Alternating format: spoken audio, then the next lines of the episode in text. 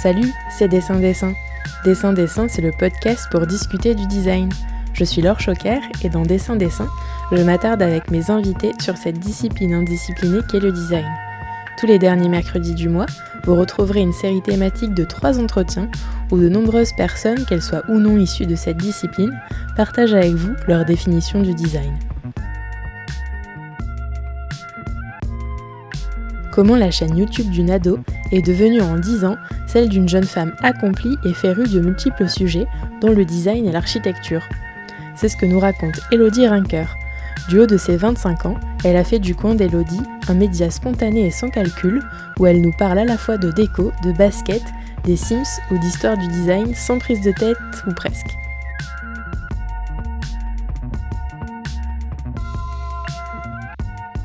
Trop cool Bonjour Elodie, euh, tu es étudiante, créatrice de contenu et chef d'entreprise. Tu as créé ta propre chaîne YouTube Le Coin d'Elodie il y a bientôt 10 ans, sur laquelle euh, tu réunis une communauté de presque 300 000 abonnés. Le Coin d'Elodie, euh, c'est aussi un compte Instagram sur lequel tu partages ton quotidien et tes coups de cœur avec tes followers. Et puis le 3 mars 2021, tu as également lancé ta marque de design d'objets et que. Commençons par le commencement. Qu'est-ce qui t'a donné envie, euh, il y a 10 ans, de créer ta chaîne YouTube? Est-ce que tu avais un objectif particulier en tête? Donc bonjour euh, Laure et déjà merci beaucoup de, m'accueillir sur Dessin Dessin, c'est trop cool. Euh, T'as hyper bien résumé donc c'est cool de ne pas devoir trouver les mots pour se présenter donc merci. Alors bah déjà pour commencer les vidéos, j'ai commencé j'avais 15 ans. Donc c'était bien il y a 10 ans, j'ai 25 ans.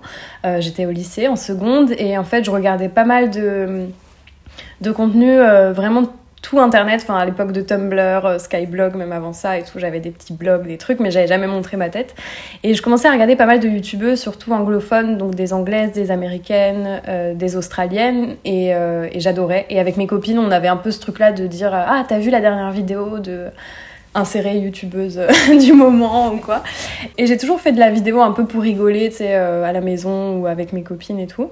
Et donc, euh, c'est un peu un, mix de, mes copines qui m'ont encouragée pour rigoler à en faire et euh, de ma mère qui a dit ah bah c'est marrant ce que tu regardes et tout tu devrais essayer et donc elle m'a prêté son iPhone 4 euh, à l'époque pour filmer ma première vidéo et donc j'ai commencé comme ça.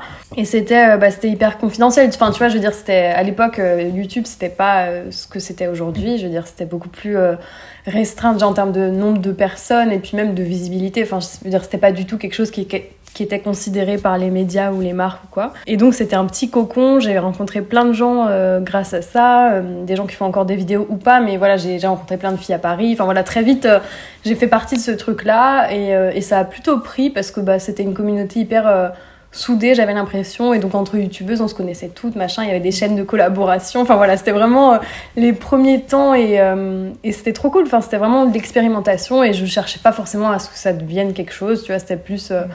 je vais faire des vidéos, c'est marrant. Euh, voilà, j'ai des idées. Euh, à l'époque, il y avait tout ce qui était les tags. C'était des listes de questions auxquelles il fallait répondre et tout. Enfin, je veux dire, c'était vraiment très enfantin et très. Et au final, ça l'est toujours. Enfin, je veux dire, c'est un peu le. C'est un peu comme maintenant, c'est juste j'ai envie de, de, partager des choses parce que c'est comme ça que je m'exprime et ça aurait pu être le chant, ça aurait pu être autre chose, autre chose mais c'est les vidéos. Et aujourd'hui, ça le fait toujours et je suis toujours pas lassée. Même si bon, ça beaucoup changé depuis, hein, bien sûr. Mais voilà, ça a toujours été euh, pour le fun et, euh, et aujourd'hui, bah, c'est mon travail, donc c'est trop cool. Mais j'ai pas l'impression que ce soit mon travail, donc c'est un peu bizarre de le dire comme ça toujours. Euh, et c'est aussi pour ça que j'ai du mal à me présenter et que je suis très contente que tu l'aies fait. Voilà. bon, bah ça va si l'étudiante créatrice de contenu, chef d'entreprise est d'accord, c'est parfait. c'est stylé quand même. Je, je confirme, je confirme, ça envoie. Du coup, est-ce que ça te convient de dire que le coin d'Elodie, c'est une chaîne YouTube lifestyle? Ouais, ouais. Bah, en fait, oui et non. Enfin, tu vois, genre le, le terme, je trouve pas qu'il ait forcément un fond hyper. Euh, voilà.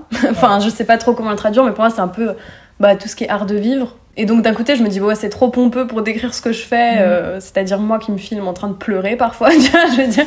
Euh, mais en même temps, je trouve que c'est bien parce que bah, ça laisse la porte ouverte à un peu tout.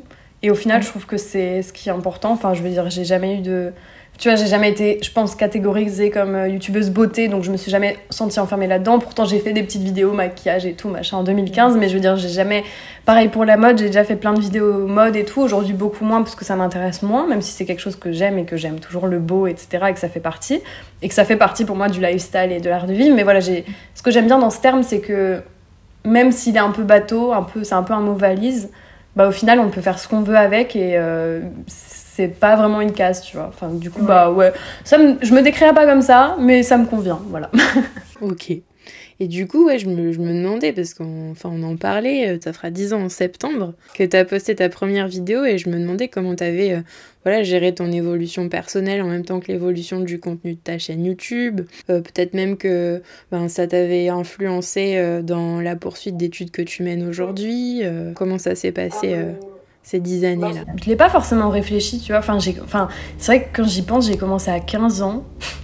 Et maintenant que je regarde TikTok et les jeunes filles ou jeunes garçons d'ailleurs qui font du contenu et tout, bah, tu sais, je suis un peu en mode, oh là là, ils ont 15 ans et tout, mais moi c'était pareil, tu vois. Enfin, YouTube c'est la même chose, il y a tout autant de tarés et tout autant de visibilité possible. Et en même temps, TikTok et YouTube à ce moment-là, c'est vraiment des moyens de s'exprimer qui sont géniaux et il y a des choses qui émergent qui sont géniales, tu vois. Donc, euh, donc non, je l'ai pas réfléchi, j'ai juste euh, évolué avec, tu vois. Donc euh, j'ai commencé ouais en seconde, ça a commencé à prendre, mais personne n'était au courant. Enfin, si, mon entourage était au courant, mais je veux dire, j'ai pas eu ce que beaucoup de youtubeuses ont eu comme trauma de se faire harceler au lycée par rapport aux vidéos. Enfin moi, c'était hyper assumé dès le début, donc j'avais mon entourage de, de 5-6 copines qui étaient là pour moi.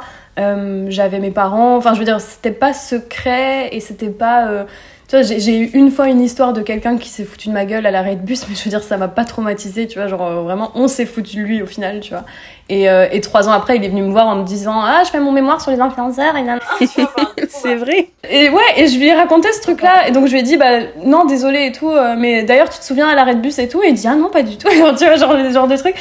C'est des trucs qui marquent, mais j'ai pas du tout été traumatisée. Donc, c'est super cool. Et, et après, bah du coup, quand j'étais en post-bac, après, bah, ça m'a vachement aidé parce que j'avais déjà une communauté, donc euh, ça m'a ça m'a permis de trouver des stages. Enfin, tu vois, c'est hyper facile à valoriser, euh, surtout quand tu étudies le marketing et la com. Oui, voilà, parce que c'est vrai que c'est ça, c'est ça que je voulais te poser comme question aussi, parce que. Ouais, ouais je dirais pas que j'ai choisi ces études-là parce que euh, je faisais des vidéos. C'était plus, euh, bah, j'étais bonne à l'école, je savais pas exactement quoi faire. Euh, mon entourage familial et amical, on n'était pas du tout dans des hautes études. Enfin, tu vois, aujourd'hui, je me dis, ah, j'aurais bien aimé faire architecte et tout, machin et tout. Mais à l'époque, en tout cas moi dans mon entourage, euh, c'était que les fils d'architectes ou les fils de médecins qui faisaient ces études-là. Donc c'était pas du tout quelque chose que j'envisageais ou je me sentais pas du tout capable de faire un truc pareil. Donc j'allais un peu vers les études euh, entre guillemets simples de communication, même si voilà tu peux aller dans des trucs euh, hyper spécifiques et tout. Mm. mais voilà, je me suis vraiment tournée vers ça parce que bah ouais ça me paraissait être le plus logique, mais c'est pas forcément ce qui me passionnait. Et après bah après ouais j'ai continué. bah là je suis du coup je suis en M2.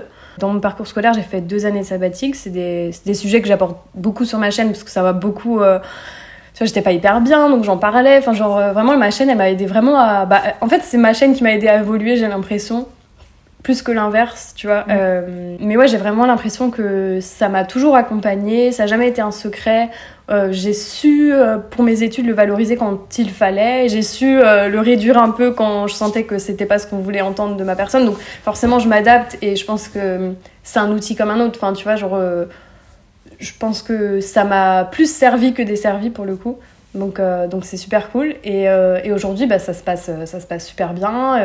tu sais maintenant je suis au point où genre je suis hyper fière des marques avec lesquelles je collabore. Du coup je le mets sur LinkedIn et tout. enfin tu vois au final je, je, commence à rentrer dans ce moule un peu pro alors que avant c'était vraiment c'était vraiment comme enfin c'était ouais c'était du loisir quoi mais en même temps j'ai toujours l'impression que c'est du loisir donc voilà je dirais que ça a évolué euh, ça a évolué naturellement avec mes études et l'âge et euh, mes intérêts.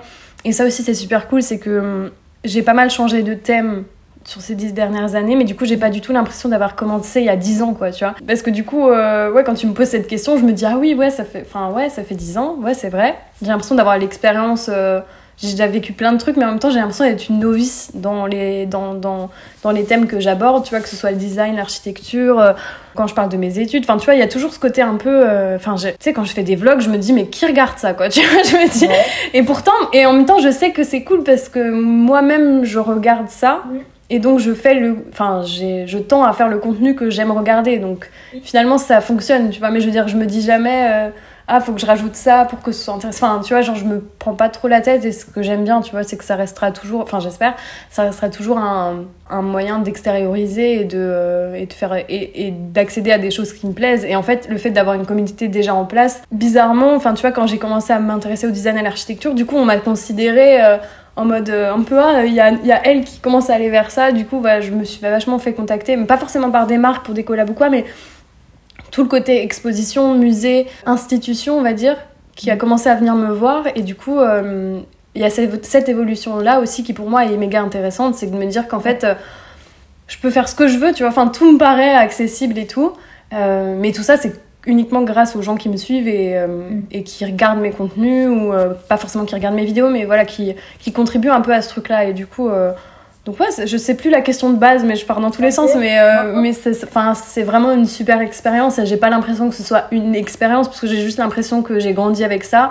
Enfin de tes 15 à tes 25 ans c'est quand même la période hyper enfin c'est une période méga charnière et je me dis mais si mm. j'avais pas eu ça bah, qu'est-ce que je serais en train de faire? Qui est-ce que je serais? Bah, Je serais juste Elodie, enfin tu vois, je serais moi, mais autrement, je pense. Ouais, ça a juste contribué à tout ça et, euh, et ça se passe bien, donc c'est cool. Mmh, T'as une communauté, je pense, qui a aussi euh, grandi avec toi. Enfin, je, je me trompe ouais, peut-être, mais c'est des gens, voilà, j'imagine, qui avaient le même âge que toi et du coup, ben, ils ont suivi ton évolution. Euh naturellement en même temps que la leur quoi. Donc... J'ai pas envie de paraître euh, prétentieuse ou quoi mais genre moi je trouve que ma communauté elle est vraiment à ma taille tu vois. Genre ça m'a jamais dépassé. C'est enfin tu vois le fait de pas avoir un million d'abonnés le fait de pas enfin euh, d'être à l'aise avec le fait de croiser des gens dans la rue euh, qui sont respectueux. Enfin en mode j'ai toujours euh, fait du contenu en mode comme si je parlais à mes potes parce que déjà je sais pas comment faire autrement. Mais du coup il y a jamais eu ce rapport fan il y a jamais eu des trucs bizarres. Enfin il s'est passé des trucs bizarres mais je veux dire c'était vraiment très isolé comme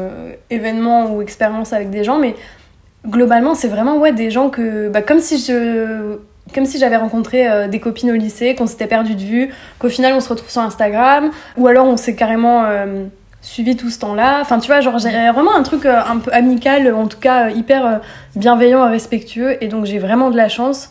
Et aussi par rapport à la taille de ma communauté, tu vois, genre sur YouTube, ouais, on est 200 000 et quelques, mais après, il n'y a pas autant en termes de vues, mais je veux dire, ça reste à ma taille et ça reste hyper gérable et c'est trop bien parce que bah déjà moi j'aime beaucoup contrôler donc voilà je suis très anxieuse et tout. Mais euh, mais tu vois enfin j'aurais vraiment pas aimé euh, que ça évolue autrement parce que enfin j'aurais pas aimé que ça me dépasse parce que je pense que j'aurais pas su continuer. Euh, alors que là j'ai juste l'impression que quand il y a des moments un peu un peu bas un peu enfin en termes d'émotion ou de contenu ou de, de, de motivation j'ai l'impression que je même si ça me prend des mois ou des semaines ou quoi, genre j'arrive toujours à rebondir parce qu'en fait je sais qu'on m'attend euh, on m'attend de manière bienveillante quoi que je fasse, tu vois. Genre l'année dernière en confinement quand j'ai commencé à faire des vidéos sur les Sims, je me dis ah ah ah c'est trop marrant. Enfin j'avais l'impression que ça n'intéressait personne et au final ça l'a fait de ouf et euh, ouais. ça c'est aussi parce que j'ai des gens qui sont hyper ouverts, qui sont hyper créatifs, qui eux me donnent des idées, genre me donnent des conseils ou des ressources de ouf tout, tous les jours et donc ça c'est trop génial parce qu'il n'y a pas ce truc là de euh, de la petite starlette de YouTube. Enfin tu vois genre je me sens vraiment pas euh, youtubeuse entre guillemets ouais. ou influenceuse et c'est pour ça aussi que j'ai du mal à, à me définir euh, par tout ça et ou à me présenter c'est qu'en fait enfin pour moi c'est à la fois bien plus que ça et puis en même temps c'est entre guillemets rien tu vois genre oui. c'est vraiment c'est vraiment super cool enfin genre j'ai vraiment pas l'impression de d'être euh, genre mise sur un piédestal ou euh, ou que enfin tu vois genre je, je sais pas je trouve que c'est hyper ça reste hyper bienveillant dans les deux sens et, euh, et, ça me convient hyper bien parce que c'est comme ça que je fonctionne dans la vie avec mes proches et tout. Et donc, euh, et donc je suis contente que ça m'ait pas dépassé parce que je pense que je serai plus sur internet, tu vois. Je pense que voilà, ça s'est bien passé, c'est cool. Pour revenir un petit peu justement, là, tu nous as donné euh, quelques indices de ce dont on va parler euh, plus ouais. en détail dans l'interview. Et euh, je me demandais, j'ai l'impression que c'est vraiment la, la déco qui t'a fait mettre un peu un pied dans le design et l'architecture de façon plus poussée, non? Ouais, c'est clair, c'est clair. Bah, tu vois, je le faisais un petit peu déjà euh, bah, quand j'ai eu mon premier appart à Paris, donc il y a trois ans. Mais voilà, enfin, j'étais étudiante, enfin, je suis toujours étudiante, mais je veux dire, j'étais vraiment dans un mood étudiante, pas d'argent et tout ça. Et du coup, euh, c'était un peu. Euh, j'étais plus sur les expos, tu vois, genre, c'était plus du quotidien, moi, dehors. Et puis là, avec le confinement, c'est vrai que j'ai un retour, il y a un peu un retour au foyer, au, au, cœur de ta maison, ce que ça représente pour toi, le côté pratique, ce que t'aimes, comment, comment ça te représente aussi, forcément, parce que, bah, enfin, tu vois, je montre des trucs de, de marque de design ou quoi, enfin d'éditeur, euh, franchement, enfin bien sûr qu'il y a un côté un peu, euh, je me montre, tu vois, donc, euh, donc voilà, c'est, je dirais pas que c'est complètement assumé, mais j'en suis consciente et j'essaie de pas trop aller là-dedans non plus. Mais ouais, ça a été un peu ma porte d'entrée dans ce monde-là du design, de l'architecture, c'est que bah, j'ai déménagé, donc j'ai réfléchi à mon intérieur, et puis en même temps, c'est, c'est le même moment où j'ai commencé à m'intéresser à des références euh, historique de meubles, de d'art, etc. Et donc forcément, naturellement, ça s'est un peu mis dans mon contenu, mais c'est pas quelque chose que j'avais forcément réfléchi. Et avec le temps, en fait, ouais, c'est ça s'est bien développé et je, enfin, je, suis trop contente, quoi. Tu vois, enfin, j'ai vraiment l'impression de faire du contenu qui me convient. Et puis en même temps, je sais que si je fais que du contenu design, architecture, euh, machin, ça va m'énerver, tu vois. Genre, je, suis hyper, moi, je suis hyper passionnée, mais quand, quand je, je mange trop de quelque chose, euh, après, c'est fini, tu vois. Donc, euh, donc j'essaie de pas faire des vidéos que sur ça aussi, parce que j'ai pas envie de m'enfermer dans une, dans une boîte et que je me sens pas méga légitime de dire, euh, je fais du contenu que sur l'architecture. Ouais, mais je, suis ni architecte, je suis pas formée, enfin, genre, j'ai pas tous les codes, etc. Donc, j'aime bien aller de façon assez euh, novice, tu vois, vers ces trucs-là et, l'aborder comme quelqu'un qui n'avait pas ces notions-là euh, l'aborde, tu vois. Parce qu'au final, bah, c'est ce que je fais. Genre là, je, suis en train de préparer une nouvelle vidéo euh, par rapport aux Sims. Bah, du coup, bah, je fais plein de recherches et tout. Je dis les choses en vidéo, mais c'est, j'ai pas la science infuse, tu vois. J'ai préparé ma vidéo. Enfin, tu vois, du coup, c'est, c'est aussi une, une, autre manière de travailler parce que, bah, enfin, de travailler, ça me fait bizarre de dire ça, mais la plupart de mes vidéos, je filme ce que je fais, je monte, euh, voilà, et, euh, et, on se tient au courant, tu vois. C'est un peu un journal intime, machin et tout, mais ces vidéos-là, il faut que je les prépare un petit peu et tout. Euh, mais donc voilà, faut pas, faut pas croire que je suis hyper intelligente et que je connais tout. Non, c'est juste que je prépare mon truc et, et aussi quand ça m'intéresse, bah, j'aime trop faire mille recherches et, et ce côté un peu, un peu des histoires qui datent d'il y a grave longtemps et tout. Enfin, genre ça m'intéresse trop, je trouve ça intéressant. Et en fait, je me rends compte que ça fait écho et que les gens aussi, tu vois, ils aiment ça. Donc, donc je me sens hyper à l'aise. Enfin, j'ai vraiment l'impression que, que je peux faire un peu, euh, un peu ce que je veux. Et, euh, et, aussi au niveau des marques et des institutions, enfin des entreprises en général, on va dire, j'ai l'impression qu'on me prend au sérieux, tu vois. Mais oui, j'avais vu, je crois, en story il y a quelques temps, il y a quelques temps, hein, mais que tu avais été invité au musée des arts décoratifs de Paris pour voir une, une, une, une, une des dernières expos avec euh, Olivier Gabé, qui est le directeur du musée des Arts Déco. Quoi. Donc ça, c'est un truc de ouf. Mais du coup, ouais, c'était pour, l'expo euh, Luxe, avec un S, mm. euh, qui retrace des, des, milliers d'années d'objets de luxe, qui soient de l'objet décoratif, de la mode, et, euh, et, ouais, c'est un honneur, enfin, tu vois, d'accéder à ce genre de truc. Enfin, tu sais, t'arrives et t'es la seule meuf qui fait qui est des réseaux sociaux. Tu sais, c'est un peu leur gage réseaux sociaux. Ouais. T'arrives, il y a que des journalistes de 50 piges qui sont des hommes blancs, tu vois. Et du coup, t'es là, genre, waouh, ok. Et du coup, je me sens à la fois pas trop légitime, mais à la fois, je suis un peu en mode, waouh, j'ai l'impression d'avoir gagné un ticket d'or et tout. Et donc, euh, et donc c'est cool qu'ils commencent à s'intéresser à déjà à des jeunes, mais je veux dire même des gens qui sont pas dans ce truc d'élite un peu, tu vois. Et pareil pour l'architecture. Enfin, tu vois, j'ai déjà eu des DM un peu désobligeants en mode ouais, mais nanana, tu dis ça alors que ça, ça. Enfin, tu vois, hyper euh, cartésien, on va dire, euh, ou même des trucs que je dis dans mes vidéos de déco sur mon appart et tout, et qui me dit non, mais le canapé il doit être comme ça et tout. Et je suis en mode waouh, c'est un canapé, genre tout va bien. Et donc finalement, je suis contente de pas avoir, de pas avoir le cadre euh, des études d'architecture ou de design euh, d'objets ou de d'autres choses d'ailleurs et d'ailleurs j'en ai un qui est de mes propres études et de mon parcours et tout mais les, billets je veux dire. Je suis contente de pas avoir ça parce qu'au final euh, bah, ça reste hyper spontané et en fait je me prends pas trop la tête. Donc donc au niveau des enfin même là tu vois du coup j'ai fait un j'ai couvert une expo à la Villette. Donc 100% l'expo le sortie d'école. En gros c'est 140 artistes qui viennent d'être diplômés. Que ce soit en mode en design d'objets en photographie en plein d'autres choses. Euh, et donc, euh, bah, le but, c'était de diffuser cette expo-là, parce qu'aujourd'hui, il y a aussi le problème de, bah, de, du Covid, de la Covid. Euh, et du coup, bah, plein d'initiatives comme ça, culturelles, qui, qui pourraient tomber, tomber aux, oubliés, aux oubliettes. Pardon. Et donc, c'est trop cool de pouvoir contribuer aussi à ça et de se dire que, que voilà, tu es invité pour, pour faire écho à leur expo, un peu de médiation. Euh, mais toujours avec un regard de visiteur, quoi, tu vois. Donc ça, c'est cool. Et, euh, et, je pense que ça va continuer à évoluer dans ce sens-là. Donc c'est euh, donc c'est plutôt cool. Mm. Et c'est des choses, enfin, ce que tu fais, euh, la médiation et tout, c'est des choses euh, qui sont euh, hyper précises ou tu as une liberté quand même assez. Non. non, bah, déjà, on me demande pas de le faire. tu vois, enfin, moi, c'est plus parce que je fais les recherches pour moi et du coup, je me dis, bah, c'est intéressant de. Même pas forcément faire des recherches, mais tu vois, quand tu mentionnes un artiste, déjà de le décrire ou de, de décrire un petit peu, un minimum ce qu'il fait euh, je trouve c'est une enfin c'est déjà une histoire de respect tu vois parce que bah c'est cool de mentionner l'artiste et tout. Bref il sera content. Peut-être que ça va lui apporter un petit peu de visibilité et tout. Mais lui limite euh, il veut que son œuvre parle pour lui tu vois. Donc c'est hyper important je pense de mettre euh, en avant tout ça. Après je pense pas enfin je, je, citais médiation comme ça mais je pense pas du tout pouvoir dire que je fais de la médiation.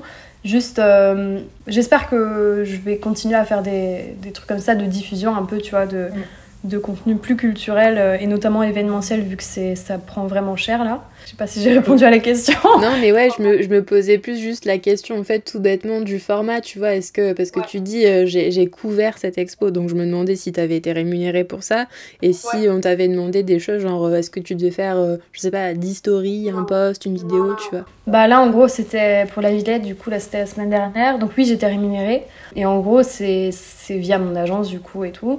et donc le contraste, c'est que je dois faire euh, une story un peu de teasing la veille où je vais à l'expo, des stories sur place euh, le jour même, mais voilà, sans nombre. Euh. Mais c'était trop cool, donc forcément j'en ai fait 15, tu vois. Mais donc, ils ont jamais dit fait 15 stories, ils ont juste dit ça serait cool de faire une story ce jour-là quand il sera, tu vois, logique. et après de faire une petite vidéo, donc un réel sur Instagram. Et voilà, j'ai trop aimé. Et, mais après, enfin, tu sais, des, des, trucs comme ça, t'en as un tous les quelques mois, genre d'un truc aussi cool à faire où on te laisse une liberté comme ça. Et donc j'étais avec la commissaire d'expo qui m'a qui m'a fait une petite visite. Et ensuite j'ai eu genre ça fermé à 18h, je suis arrivée à 16h, je, les deux pendant deux heures j'étais là, je regardais tout et c'était trop bien. Mais parce que ça faisait tellement longtemps aussi que j'avais pas fait d'expo que je crois que c'est un, de mes seuls traits de personnalité, tu sais, d'aller se balader quelque part et tout. du coup, c'était trop cool et, euh, et j'espère qu'on pourra tous le faire euh, très vite parce que bah, ça reste un privilège, tu vois, ça reste un, une invitation parce que euh, mes réseaux, nanana et tout. Donc je suis hyper, enfin, je suis hyper honorée et hyper contente de pouvoir le faire, tu vois. Mais j'aimerais que tout le monde puisse y aller, donc bon. Bon, je crois que c'est le moment de te poser la question rituelle. Celle-là, je la sais. enfin, je la sais. J'ai anticipé, mais j'ai pas préparé. Euh. c'est pas grave. Est-ce que, est que selon toi, Elodie, le design est définissable? Si oui, quelle est sa définition et sinon pourquoi? Alors non, du coup non, c'est pas définissable. Enfin, je pense que c'est pas définissable. Je fais partie des gens, des gens qui pensaient que c'était un adjectif, tu sais genre une table design. et je pense que là, pour le grand public, c'est toujours quelque chose qui existe alors que ça veut rien dire. Non, déjà en cours, euh, on avait un peu abordé le sujet et je trouvais ça hyper intéressant. Donc je suis pas du tout en, formation de design d'objets, mais en plutôt côté design de service. Donc en gros, euh, pour les organisations, les équipes, voilà, réfléchir à comment trouver des solutions, mettre des, mécanismes en place, insuffler une dynamique en fait dans l'entreprise et euh, c'est hyper intéressant et ça se fait avec des ateliers, de la concertation et, euh, et de la collaboration. En deux mots, voilà, c'est pas hyper bien expliqué, mais tout ça pour dire que le terme design, même dans ce cadre-là, on l'utilise et c'est ce qui fait que pour moi c'est indéfinissable. C'est que euh, ça peut définir plein de choses, quel que soit le résultat, que ce soit un objet ou un service ou une organisation, pour moi c'est vraiment tout le process qui arrive, enfin qu'on met en place jusque là quoi, pour y arriver en fait.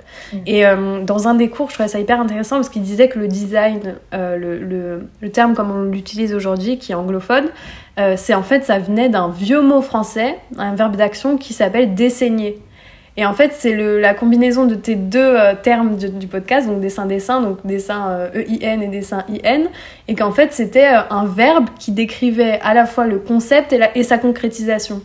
Et je trouvais que c'était hyper intéressant de se dire que ce mot-là, il existait chez nous, qu'on l'utilise plus, qu'il est allé euh, chez les Anglais ou anglo-saxons ou euh, américains, je sais pas, qui est revenu. Enfin, tu vois, genre vraiment, il faut vraiment que, faut toujours qu'on s'imprègne des trucs des autres, alors que ça se trouve on l'a aussi, tu vois. Mais du coup, il décrivait le, le, terme design en utilisant ces vieux mots-là, et je trouvais que ça parlait vraiment. Euh, ça enfin je trouvais que c'était hyper euh, pertinent mais après euh, bon je serais pas capable de résumer euh, ce que j'en pense en une phrase pour définir le design tu vois mais je trouve ça enfin trop intéressant de se dire que, le mot désaigner déjà il existe enfin il faut trop qu'on l'utilise là je sais pas j'aime trop voilà Bah, merci d'avoir partagé avec nous ta définition. Au début de ta chaîne YouTube, j'ai l'impression que tu étais, tu, nous tu me l'as dit un peu en intro déjà, mais que tu étais assez focalisée sur la mode et notamment sur les baskets et les sneakers du coup. Pour moi, c'est clairement un objet de design. Et euh, d'ailleurs, on peut le constater euh, parce qu'il y, a deux expos récentes là, euh, qui, qui, ont eu lieu et une qui va avoir lieu. Il y avait Playground, le design des sneakers au musée d'art et de design de Bordeaux l'année dernière. Et là, euh, en, mai 2021, il y a une expo au Design Museum de Londres qui va sortir qui s'appelle euh, Sneakers Unboxed Studio to Street. Dans la série euh, documentaire aussi Abstract, l'art du design qu'on peut voir sur Netflix, il y a un épisode entier qui est dédié à la conception des baskets avec le designer Tinker Hatfield qui travaille pour Nike, qui est juste un gourou du design de la basket. Et je crois que je dis pas de, de bêtises en disant que toi, c'est un objet que tu collectionnes. Ouais, alors euh, un peu moins aujourd'hui, mais c'est vrai que j'ai. Enfin, une grande partie de ma communauté m'a découverte au moment où j'ai commencé à aborder ces sujets-là. Enfin, ces sujets-là, c'est-à-dire euh, les baskets, quoi. ces sujets-là, c'est tout un truc. Euh, ouais, je faisais pas mal de vidéos, c'était surtout je pense vers mes 18 ans. Ouais, je, je collectionnais vraiment les baskets, j'étais à fond sur toutes les sorties. Je faisais des vidéos en mode un peu astuce pour euh, choper sa paire, parce que attention, il faut faire des concours, enfin des rafles, euh, pour faire des concours pour avoir le droit d'acheter sa paire. Aujourd'hui, je suis beaucoup moins dedans parce que bah. Déjà, je pense que j'ai fait un transfert sur la déco.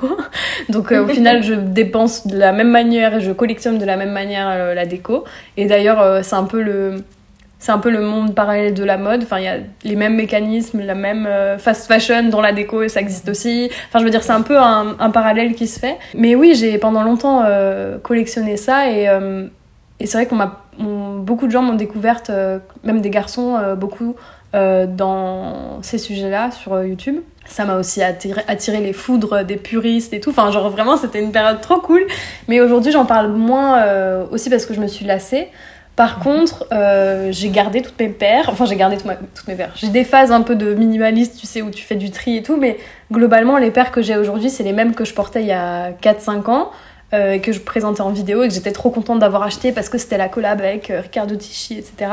Et avec le temps, j'en achète beaucoup moins, mais quand j'en achète, c'est vraiment des paires que j'ai que j'ai repéré depuis des années. Enfin, la dernière que j'ai achetée, du coup, c'était de seconde main, c'était une paire de Chanel. Et, euh, et genre, c'était une paire que, en 2000, qui est sortie en 2015 et que j'avais tellement adoré, euh, épinglée sur Pinterest. Enfin, tu vois, je me l'étais appropriée comme je pouvais, mais voilà, j'aimais trop la, la shape, enfin, la, la forme et, euh, et, les couleurs et tout. Et aujourd'hui, je l'ai retrouvée sur Vinted et je suis trop contente. Mais tu vois, à part ça, il n'y a plus rien qui. Enfin, dans les baskets, ça me ça m'anime beaucoup moins qu'avant, tu vois. Mais par contre, je trouve qu'effectivement, c'est un vrai objet de design. Euh, je vois les nouvelles sorties, euh, les nouvelles innovations. Euh, aujourd'hui, il y a beaucoup de. Ils commencent enfin à se pencher sur, sur les matières recyclées. ça veut pas dire que c'est écologique, mais voilà, c'est des matières recyclées. et puis, il y a toujours ce côté un peu collectionneur et, et seconde main que j'aime beaucoup. Tu as des paires voilà, des années 90 voilà, qui, valent, enfin, qui se revendent à prix d'or. Enfin, je, trouve je trouve que c'est vraiment un monde hyper intéressant et génial. Après, c'est beaucoup. Euh, il y a aussi beaucoup de mauvaises choses, tu vois. Enfin, moi, à ce moment-là, je jugeais et j'étais jugée par rapport au père que je portais, tu vois. Genre, c'était vraiment. Et aujourd'hui, je pense que malgré moi, je le fais quand même, tu vois. Genre, je peux pas m'empêcher euh, quand. Quand je rencontre quelqu'un ou quoi, de regarder ses chaussures et de me dire, enfin, de, de, de penser que j'ai compris sa personne parce qu'il porte euh, des filets disruptors ou une paire de Chanel ou une machin. Enfin, tu vois, alors que c'est beaucoup plus que ça, tu vois. Enfin, c'est beaucoup moins que ça et beaucoup plus euh, que ça au niveau de la personne, je veux dire. Donc j'essaie de m'en distancer un peu aussi parce que, bah, comme je t'ai dit, je suis hyper euh, passionnée par les trucs, euh, les sujets que je traite et les... quand j'aime quelque chose, je l'aime à fond. Et donc parfois, je fais un peu des overdoses d'intérêt, tu vois, de, passion. Mm. Et donc je pense que c'est ce qui s'est un peu passé avec la basket, mais j'aime toujours regarder un petit peu ce qui se fait et, surtout en termes de design, enfin, j'adore quand il y a des, des collabs notamment entre des trucs qui n'ont rien à voir, tu vois, genre des, des, des, des paires de baskets et euh, un artiste euh, designer avec... Euh, enfin, il y a plein de choses qui sont... Qui sont parfois, c'est un peu tiré par les cheveux, mais je trouve qu'il y a toujours des choses à découvrir et, et ça continue de se réinventer tout le temps, tout le temps, tout le temps, et je trouve que c'est assez... c'est assez cool, voilà. Je pense que j'ai juste un peu déplacé mon intérêt sur, sur autre chose, mais au final, c'est les mêmes mécanismes, tu vois, donc... Maintenant, tu préfères t'acheter des unités de rangement USM à l'heure, quoi. Ouais, ouais, exactement. exactement, exactement, c'est un peu ça, ouais. c'est un peu ça. J'ai le même discours que quand je parlais des baskets, c'est ça le pire. C'est en mode non, mais ça dure grave dans le temps, et puis machin, et tu peux le revendre, et puis machin, et puis cette couleur, et puis ça, et puis ça, et puis ça, et puis ça. Et en fait, c'est la... enfin, c'est vraiment c'est calqué sur, euh, sur les, les, trucs de langage qu'on a par rapport à la basket ou d'autres choses, tu vois. Enfin, je veux dire, ça reste du, du collectionnable, tu vois, du collectible. Je sais pas comment on dit. Mm. Donc, euh, ouais, c'est un beau parallèle. Puis bon, c'est ouais, c'est en quelque sorte, c'est des je sais pas, après, il y a, cette limite euh, qu'on veut donner, ou pas d'ailleurs, mais à, à l'objet euh, comme un objet de collection, et du coup qui s'apparente presque à un objet d'art, alors que c'est un objet de design, tu vois. Mais au final, euh, c'est ce que tu dis, c'est des objets qui sont intemporels, qui se revendent, enfin clairement, la basket, c'est un truc, il y a, y, a, y a vachement de spéculation dessus, quoi. C'est assez fou. Ah, mais c'est une bourse, hein. c'est vraiment la bourse. Et puis euh, après, il y a aussi bah, le rapport à l'objet, que ce soit du, la basket ou un vase c'est est-ce que euh, ouais est-ce que je l'élève un peu au, rang d'objet d'art parce que j'ai dépensé beaucoup d'argent dedans et que parce que j'ai pas envie de l'abîmer et que j'ai envie de préserver le préserver? Il y a des gens qui achètent des baskets et qui ne les portent jamais tu vois. Mmh. parce que bah, bah c'est précieux parce que machin. Euh, alors que enfin moi en tout cas toutes les baskets qu'elles soient précieuses ou non enfin je les porte toutes parce que justement je trouve que c'est ça leur leur euh, pour moi l'objet s'il a aucune fonctionnalité bah oui le design enfin ça reste du beau, tu vois. Donc, euh, donc que ce soit les unités de rangement que j'accumule et les trucs, enfin, j'utilise beaucoup. Enfin, tu vois, j'ai jamais euh, gardé, à part des affiches bien sûr, mais je veux dire, je garde jamais des trucs en exposition sans les mm. utiliser, quoi. Enfin, je préfère être sur le côté fonctionnel et. Euh, et certes, t'en as peut-être pas besoin, mais au moins tu l'utilises, tu vois. Bon, moi je dois te dire que ça fait à peu près un an que je regarde quelques-unes de tes vidéos. Je sais même plus euh, comment tu as fini par arriver euh, sur mon fil YouTube, mais bon. Et il y a des vidéos que j'adore sur ta chaîne, tu nous en as un petit peu parlé. Euh, c'est les vidéos où tu utilises les Sims 4 pour nous parler de design et d'architecture. J'ai trouvé que c'était du génie. Et je crois qu'il y en a trois, il y en a quatre au total. une où tu présentes ton appart de rêve avec, comme tu dis, je te cite, des meubles de designers super connus et super chers. Une autre où c'est euh, la maison de tes rêves qui est inspirée euh, par Le Corbusier. Il y en a encore une où, tu essayes de reproduire euh, la Case Study House numéro 8 de Charles et Ray Eames. Et puis une autre aussi où tu as, reproduit la Villa E 1027 de Aileen Gray. Et du coup, je me demandais, enfin, tu, tu, nous l'as déjà un petit peu expliqué tout à l'heure, mais du coup je me dis si ça se trouve c'est quelqu'un qui t'a donné l'idée. Mais euh, ouais, comment, comment ça s'est comment ça t'est devenu cette idée? Parce que j'ai l'impression que c'est vraiment un contenu qui, qui a bien marché quoi. Et que t'es parvenu à rendre accessible par le jeu vidéo ben quelque chose qui comme tu le disais tout à l'heure euh, peut paraître élitiste euh, hyper destiné aux, aficionados des, des, gens qui s'y connaissent déjà quoi. Bah en fait c'était un peu le côté inverse, enfin c'était un peu l'autre porte d'entrée, c'est-à-dire que quand j'ai du coup pendant le premier, le premier confinement pardon j'étais chez mes parents.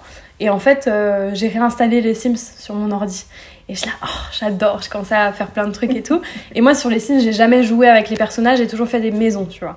Et donc, j'ai recommencé à jouer aux Sims, et, euh, et dans les Sims, euh, je savais pas trop quoi faire, tu vois. À chaque fois, je fais des maisons, elles sont moches, enfin, genre. Du coup, je me dis, bon, je vais essayer de trouver un, modèle parmi les choses que je connais et que j'aime. Et du coup, là, et du coup, bah, je me suis dit, ah, bah, je vais faire la case study house euh, des hymns et tout, que j'aime trop. Et je commence à le faire, je me suis dit, mais en fait, je voudrais trop faire une vidéo sur ce truc-là, parce que du coup, je me suis dit, pendant le confinement, je disais sur Instagram, ça vous intéresserait que je fasse des vidéos sur les Sims et tout, mais en fait, les, les enfin, c'était vraiment pour faire des vidéos sur les Sims, juste pour jouer en vidéo, et j'étais là, ouais, je vais être gamer et tout, machin. et en fait, quand je me suis dit, bon, je vais faire quoi, euh, je me suis basée sur cette maison. Et après, je me dis, mais en fait, il faut parler de l'histoire de la maison. Et du coup, en fait, cette première vidéo, elle est un peu née comme ça, et c'est que par après où je trouvais des idées de choses qui existaient à refaire dans les Sims, et que c'était juste un moyen de faire transmettre le truc, tu vois. Mais c'était vraiment le côté inverse. Je me suis dit, ah, je vais faire des vidéos sur les Sims, mais de base, je comptais pas du tout. Euh, enfin, c'était pas un format réfléchi en mode. Euh, je veux faire un truc euh, pour, pour, pour aborder des notions d'architecture et je vais faire passer le message grâce à un truc ludique qui est les Sims. Tu vois, moi, c'était vraiment l'inverse. C'était en mode, je veux juste faire des vidéos sur les Sims et au final, ça s'est retrouvé un truc un peu plus élaboré. Et donc là, ma dernière, je l'ai filmée ce matin. Je l'ai préparée et du coup, c'est sur le musée de Noguchi qui est à Long Island. Euh, où c'est avec un, un, jardin et tout. Donc Isamu Noguchi, c'est un, sculpteur, euh, architecte paysagiste, scénographe, enfin bref, il fait plein de trucs et j'aime trop. Et il est aussi designer de meubles et de luminaires. Et du coup, bah, enfin, là, pour le coup, j'ai été en mode, bon, j'ai vraiment envie de parler de lui parce qu'il m'inspire à fond. Je vais trouver un lieu à faire dans les Sims, tu vois. Donc en fait, aujourd'hui, je suis un peu sur le chemin inverse où je cherche des sujets que je pourrais faire dans les Sims, mais les Sims, ça reste toujours un, un moyen de présenter des choses, alors qu'au début, c'était vraiment juste, euh, j'ai envie de faire des vidéos de gaming, tu vois, donc ça n'a rien à voir, et en fait, je me rends compte que bah, les gens qui ont envie de regarder des vidéos sur les Sims, ils peuvent tomber sur mes vidéos et kiffer mes vidéos. Et inversement, des gens qui n'ont rien à faire des Sims, qui ne jouent pas mais qui sont intéressés par le design et l'architecture, peuvent aussi trouver leur compte. Et je pense que c'est un peu moi. C'est-à-dire que moi, j'aime bien jouer, mais au final, c'est encore mieux si euh, s'il y a quelque chose à, à chercher, tu vois. Et avec le temps aussi, j'ai tu vois, la vie, ma maison de rêve, et euh, certes, je me suis basée sur euh, une maison Le Corbusier et tout, mais je cherchais pas forcément plus loin, tu vois. Alors que la vidéo euh, des maisons de plage, donc avec la villa des Lingray et aussi dedans, j'ai fait, j'ai fait la maison Bordelot de Charlotte Perriand. Là, pour le coup, enfin, tu vois, je cherchais vraiment, j'ai fait énormément de recherches, mais après, la vidéo, il reste pas grand chose parce que, tu sais, genre, j'essaye d'aboutir à un minimum ce que je vais dire et tout. Et en fait, je me rends compte que je tombe sur des histoires, des scandales de l'époque. Enfin, en fait, c'est méga. Enfin, Vraiment, je, je veux pas aller trop loin là-dedans, mais j'ai vraiment l'impression d'être. Euh, de faire mon truc, tu vois. Et euh, bon, si ça plaît aux gens, tant mieux, tu vois. Mais en fait, ça me fait trop kiffer, tu vois. Je me dis, mais en fait, vraiment, la vidéo que vous voyez, mais c'est que le bout de l'iceberg, tu vois. Genre vraiment, genre, tous les trucs que j'ai lus, que j'ai découvert, que j'ai appris grâce à cette vidéo que je comptais faire. Enfin, au final, c'est tout le process qui est le plus intéressant au monde, tu vois. Et du coup, là, pour euh, la vidéo sur Isamu Noguchi, j'ai vraiment. Enfin j'ai regardé des documentaires, j'ai lu plein d'articles, j'ai lu des bouts d'essais qu'il a fait et tout, mais c'est pas forcément des choses que je vais aborder dans la vidéo.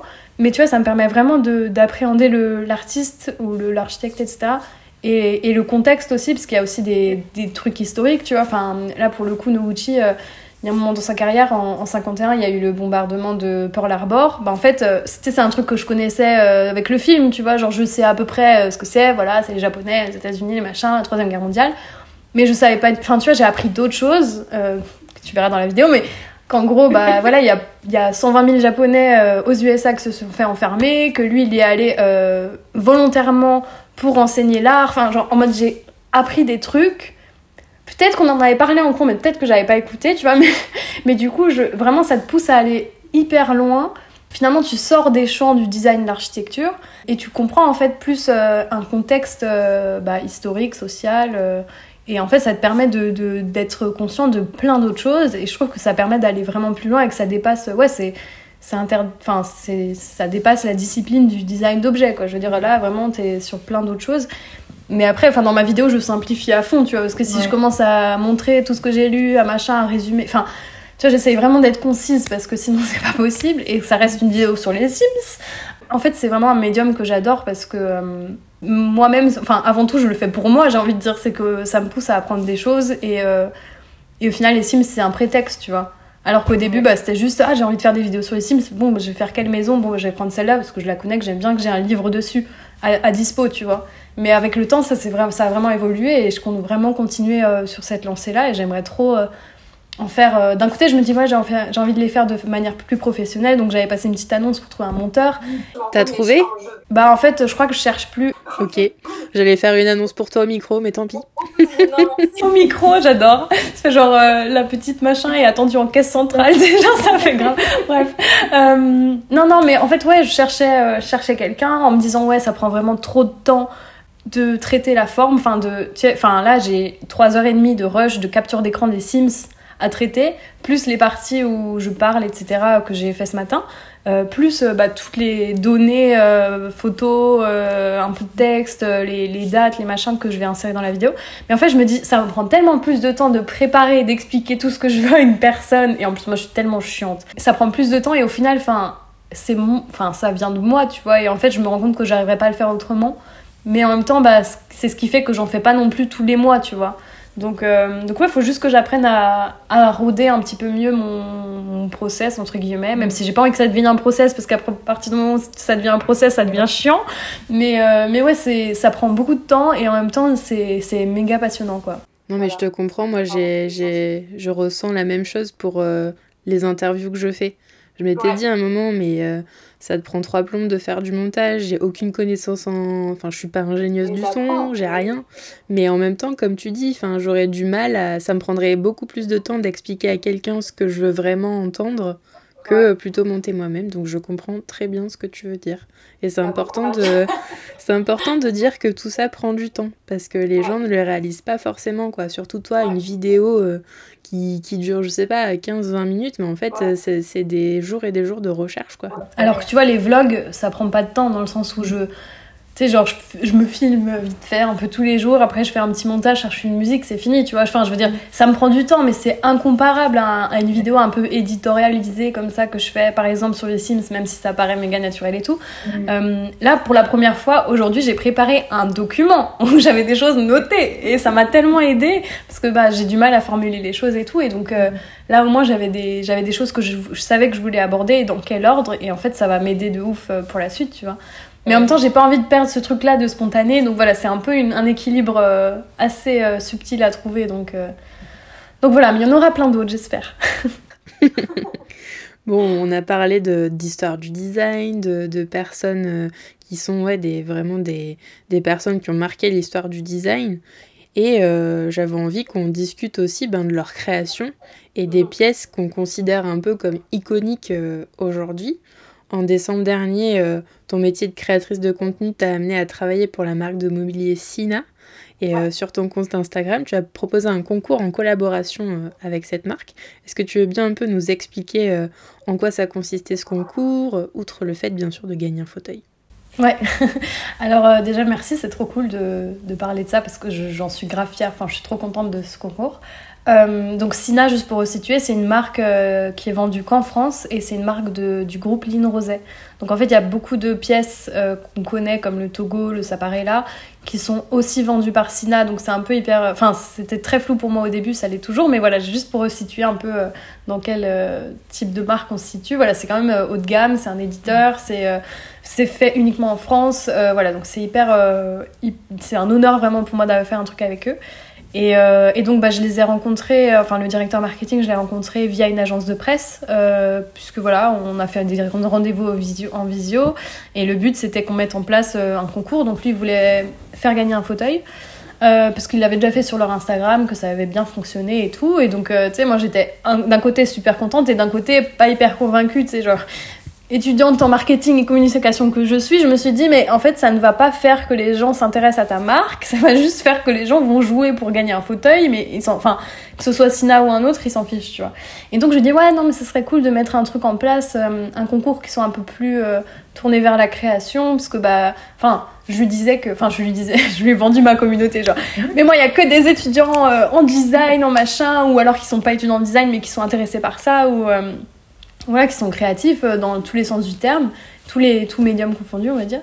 Et, euh, et du coup, je lui ai dit, ouais, ce serait cool qu'on fasse un concours plus photo, mais en même temps, bah, qui a un truc Sina chez lui, tu vois, à moins que tes parents, euh, voilà, aient ces goûts-là. Ces goûts-là et ces moyens aussi, parce que comme ah tu le disais, c'est haut de gamme. C'est vraiment ce, ce, type de dépenses, euh, voilà. Enfin, moi, je sais que mes parents, ils sont pas du tout dans ce délire. Quand je leur dis j'ai acheté un vase à 200 euros, ils crient, tu vois. Donc, donc, euh, donc tu vois, enfin, je veux dire, c'est une culture comme une autre, tu vois. Et moi, personnellement, j'en suis pas issue. Donc, donc voilà, quand, quand il a dit, quand j'ai dit, ouais, un concours photo, mais pas photo, parce que du coup, les gens n'auront pas les trucs. Enfin, j'ai dit, ça serait cool d'utiliser tout ce qu'il y a sur le site. Euh, parce que le site, il est, enfin certes, ça a des pages produits, mais tu as aussi bah, tous les fichiers objets, euh, les données CAO pour les architectes et tout. Et j'ai dit, bah en fait, euh, tout le monde pourrait accéder, enfin c'est une base qui est ouverte, donc autant l'utiliser. Et je lui ai dit, ça serait cool de faire un, concours porté sur la création. Donc au début, je lui ai dit, bon, ça serait cool de. Enfin, tu sais, au premier rendez-vous, je dis, ouais, ça pourrait être un concours de montage photo. Après, je me dis, ouais, mais c'est. Enfin, pour des gens qui font des maquettes et, et qui touchent pas un ordinateur, c'est pas juste, tu vois. Donc, je voulais un truc qui soit un peu hyper ouvert et donc, euh, je lui ai proposé l'idée de, de, faire un concours euh, où la personne, enfin, où chaque participant doit mettre en place, euh, doit créer un visuel, donc poster sur Instagram en identifiant hashtag, etc. pour les retrouver. un visuel issu de n'importe quelle technique qu'il a envie. Ça peut être de la maquette, ça peut être de la 3D, ça peut être de la, du montage photo, ça peut être de la peinture, ça peut être de l'illustration à la main ou à l'ordi. Et le but, c'est d'intégrer au moins une pièce SINA qui est disponible sur leur site. Et donc, en fait, je me suis dit, c'est trop génial déjà parce que je sais que les gens ils sont trop doués. Des fois, on m'envoie des trucs, je me dis waouh, mais tenez ma chaîne parce que moi je suis nulle, tu vois. Euh, donc je savais que voilà, il y avait plein de gens qui avaient du talent et tout. Et en même temps, je me dis, euh, tu vois, c'était au moment de Noël, enfin c'était les vacances scolaires, donc je me dis c'est peut-être le moment où les gens ont le temps. C'est juste un exercice de création, tu vois, qui est super cool. Et bah certes, tu peux gagner un fauteuil, mais au final, je pense que les gens, ils s'en foutent du fauteuil, tu vois. C'était plus de montrer ce que tu fais et tout. Et donc ça, j'ai vraiment adoré. Enfin, il y a eu, euh, je sais plus combien il y a eu de participation, je pense une centaine, peut-être un peu plus, je sais plus.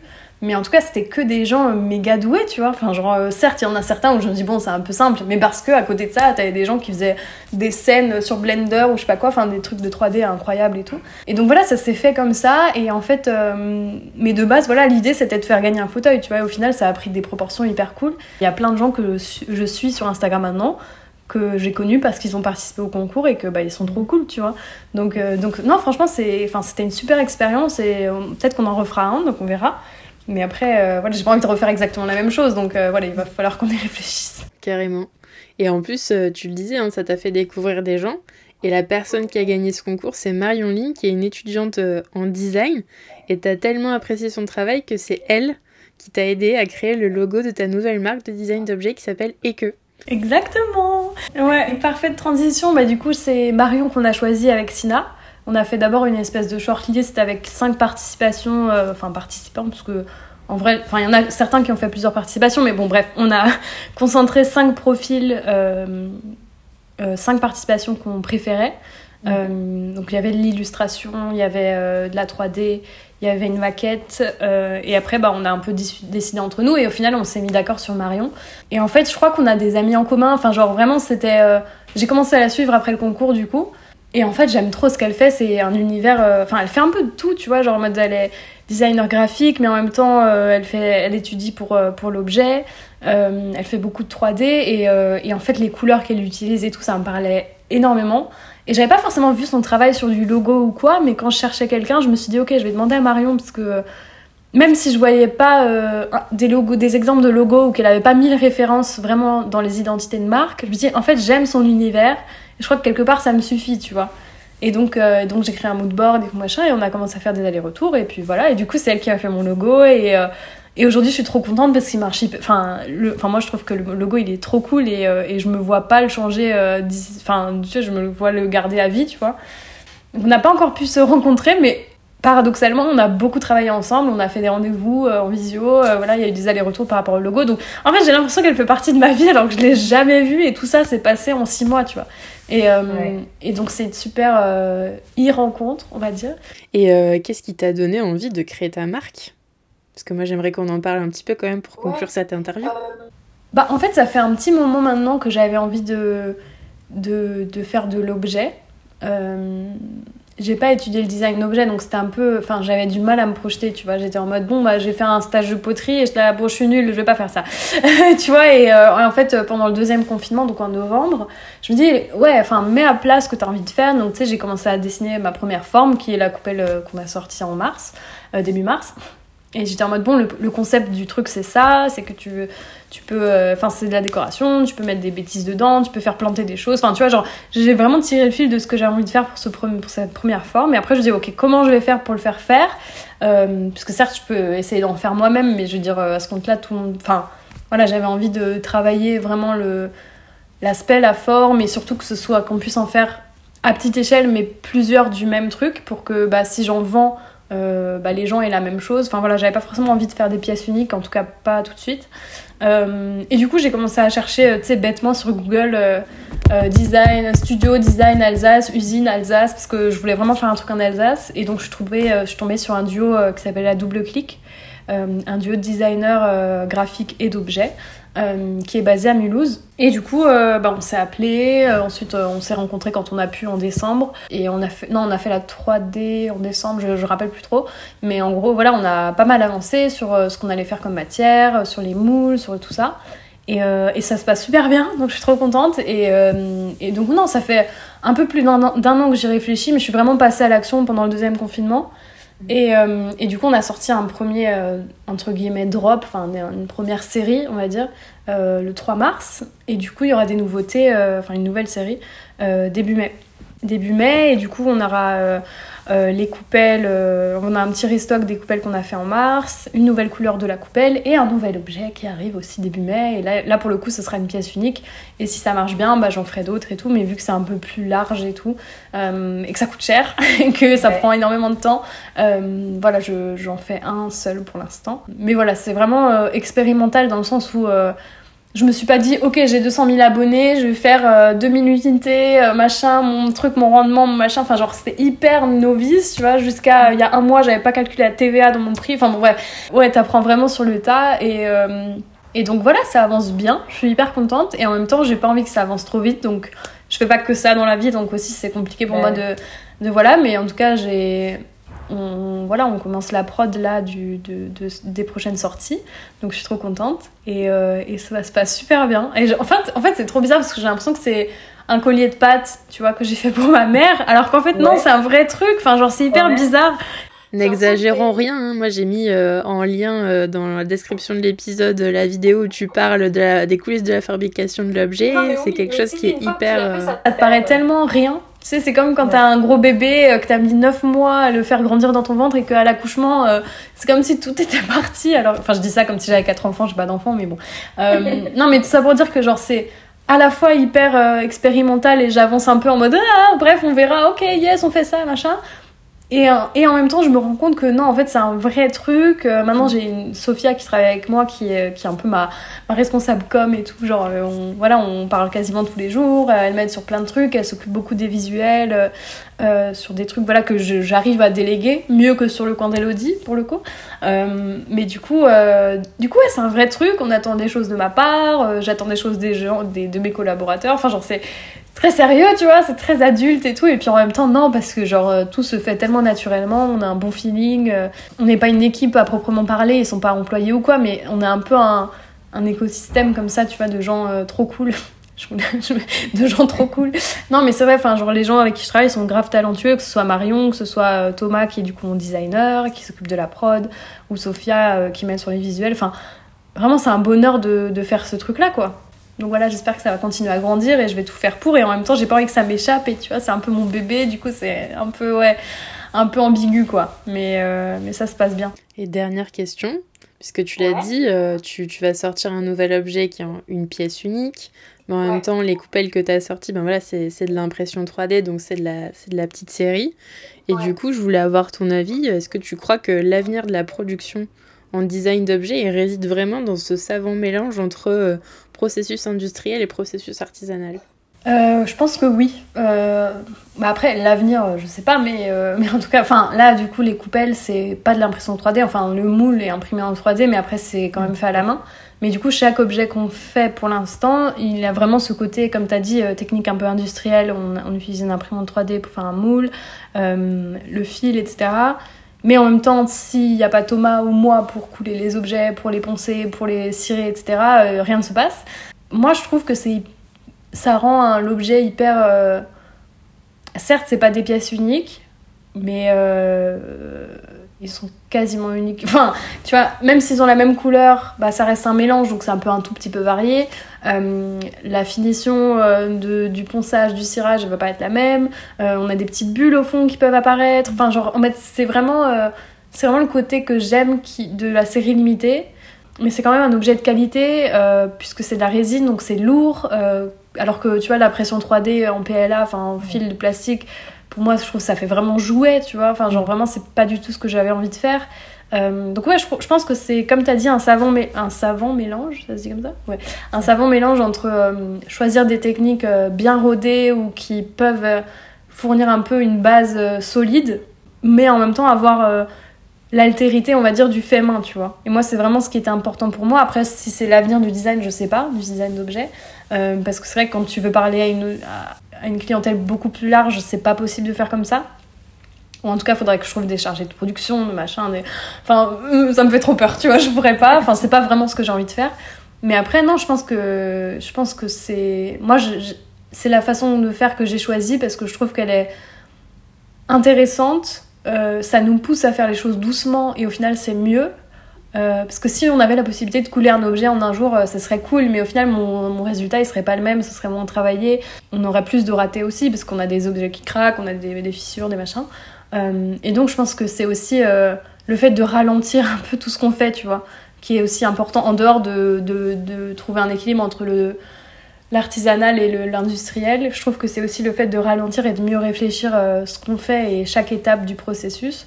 Voilà. Je sais pas si j'ai répondu à la question, mais en tout cas, c'était important pour moi. Et, euh, et tu vois, j'ai tous les jours, enfin, pas tous les jours, mais sous mes vidéos par rapport à que j'ai beaucoup de conseils en mode euh, non, mais tu devrais faire ci comme ça, non, mais tu devrais faire ça comme ça. Et je suis en mode non. enfin, tu vois, c'est un peu en mode euh, bah, si tu prenais cette matière en une fois, ça serait bon. Et puis tu mets un truc dedans, et puis machin, et un deuxième moule. Et je suis en mode non, tu devrais faire un moule en plâtre et machin. Et je suis en mode non, parce qu'en fait, ce serait pas le même résultat. Et je m'en fous que ça prenne une semaine pour faire un bol, tu vois, ou même plus.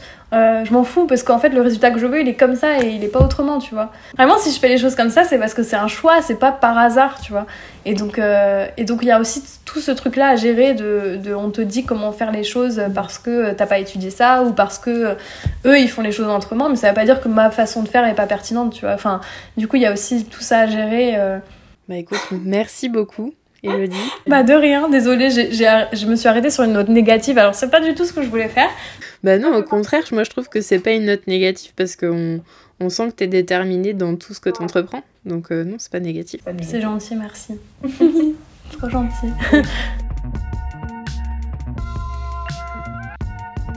Un savant mélange entre détermination et naturel à toute épreuve, c'est sans aucun doute la conclusion à tirer de cet entretien à bâton rompu avec Elodie.